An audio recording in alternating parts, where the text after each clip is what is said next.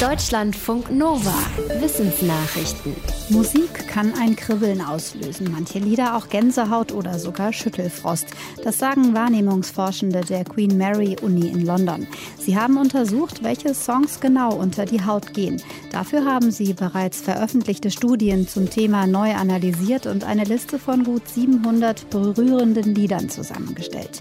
Diese verglichen die Forschenden dann nochmal mit einem anderen erfolgreichen Stück der gleichen Band, das aber kein Kribbeln auslöst. Herauskam, das Gänsehautlied war in der Regel das traurigere, es war langsamer als das Vergleichsstück und es hatte einen größeren Instrumentalteil. Auf der Liste sind Songs von Amy Winehouse, Leonard Cohen und Prince. Die britischen Musikforschenden arbeiten gerade an einer aktuelleren Liste, auf der auch Lana Del Rey oder Kanye West vertreten sein werden. Jedes Jahr sterben im Mittelmeer tausende Menschen bei dem Versuch von Afrika nach Europa zu flüchten. Manche werden angespült, andere in Bergungsaktionen an Land genommen. Wie die lokale Bevölkerung mit den Toten umgeht, dazu hat eine Schweizer Soziologin im Hafenort Pozzallo auf Sizilien geforscht.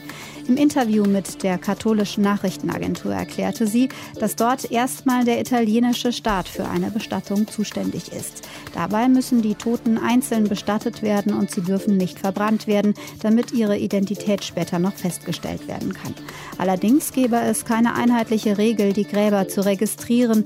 Das führe oft zu Unklarheit, welcher Tote aus welcher Bergungsaktion darin liegt. Die Forscherin schildert weiter, dass die Menschen aus Pozzallo manchmal die namenlosen Gräber pflegen und sie geben den Toten manchmal Namen, wahrscheinlich um einen besseren Zugang zu ihnen zu finden. In dem Ort gibt es auch öfter Gedenkfeiern für die Toten aus dem Meer. Mit Pflege lässt sich viel Geld machen. Eine Studie unter anderem der Heinrich-Böll-Stiftung zeigt, wie private Investorinnen und Investoren im Pflegesektor Profite erwirtschaften und damit der eigentlichen Pflege schaden. Konkret wird das Vorgehen von sogenannten Private Equity Firmen beschrieben.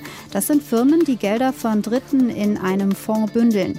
Als Investments kaufen sie dann andere Firmen auf oder von Pflegeheimen die Immobilien. Die vermieten sie dann an die Heimbetreibenden zurück.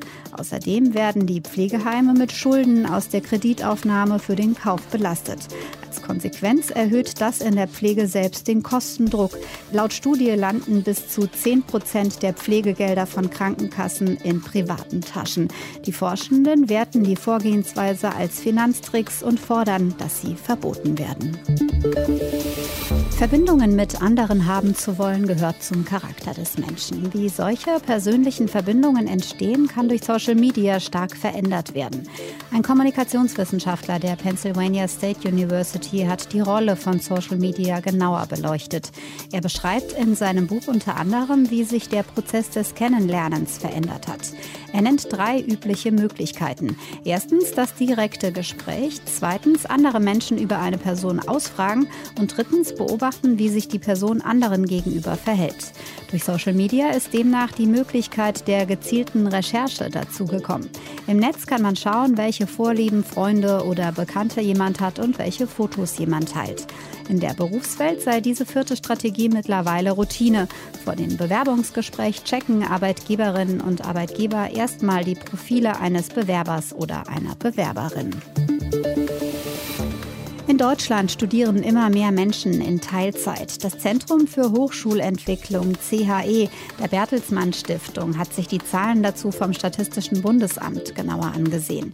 Demnach lag die Teilzeitquote im letzten Wintersemester bei knapp 8 Prozent.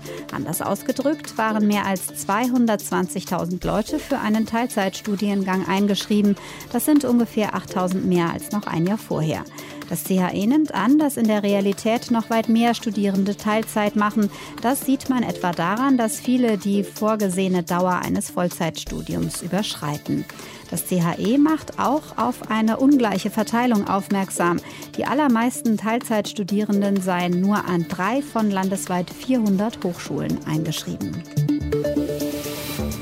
Neben dem Menschen können auch andere Primaten Rhythmen erzeugen. Forschenden ist der Indri als besonders musikalisch aufgefallen, eine Lemurenart, die auf Madagaskar lebt, die für ihre melodiösen Rufe bekannt ist. Ihren Gesang haben die Forschenden über Jahre untersucht. Dabei zeigten sich bestimmte Muster, nämlich, dass es zwischen den Tönen regelmäßige Abstände gibt, also Rhythmus. Laut den Forschenden ist das der erste Nachweis solcher rhythmischer Muster bei einem nichtmenschlichen Primaten. Bei Singvögeln waren solche Muster schon beobachtet worden.